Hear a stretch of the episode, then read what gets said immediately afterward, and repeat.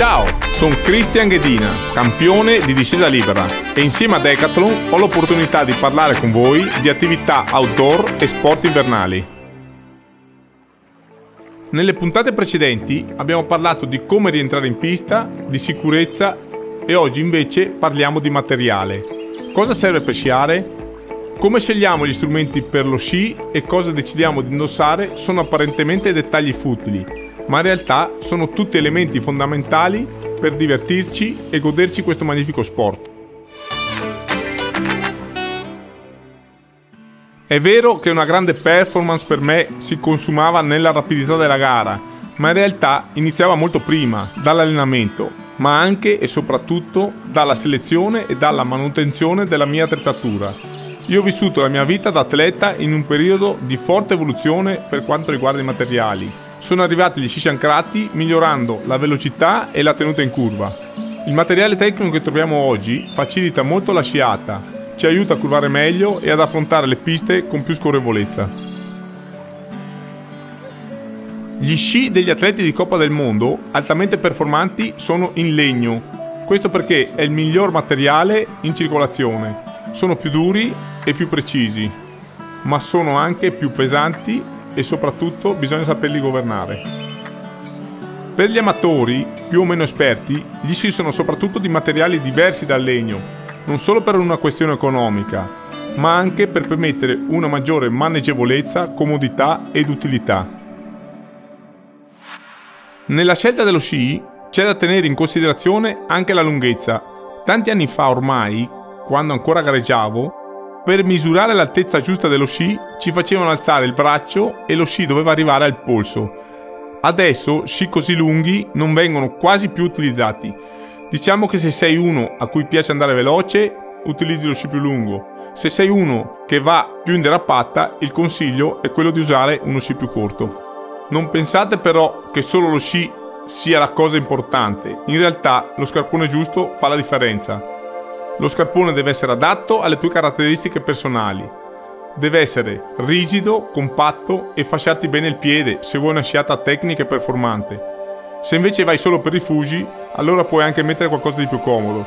Certo, dipende sempre da quali sono le aspettative di ognuno quando scende in pista. Parlando proprio di scarponi, mi ricordo di aver fatto un parallelo nel 2015 tra ex atleti durante la mia carriera di allenatore e di aver messo un paio di scarponi morbidi. Ecco, non stavo in piedi. Questo per dire che anche se sei uno sciatore esperto, ciò che indossi e che utilizzi per lo sport che fai è rilevante. Poi io, da atleta, ero uno al limite del maniacale. Pensate che per essere sempre composto e per non perdere anche millesimi di secondo, addirittura fissavo l'estremità dei lacci dei bastoni che avanzavano, per fare in modo che non sventolassero. Stessa cosa con il cinturino del casco.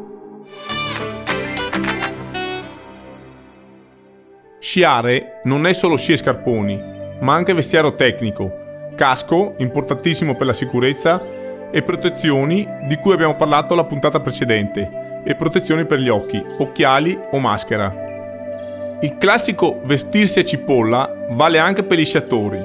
Un intimo tecnico con cappi astratti è il consiglio che do io, soprattutto se si pensa di stare sulle piste per più ore. È possibile partire con una temperatura molto rigida per poi arrivare a metà giornata con il sole e il caldo. Non fatevi trovare impreparati.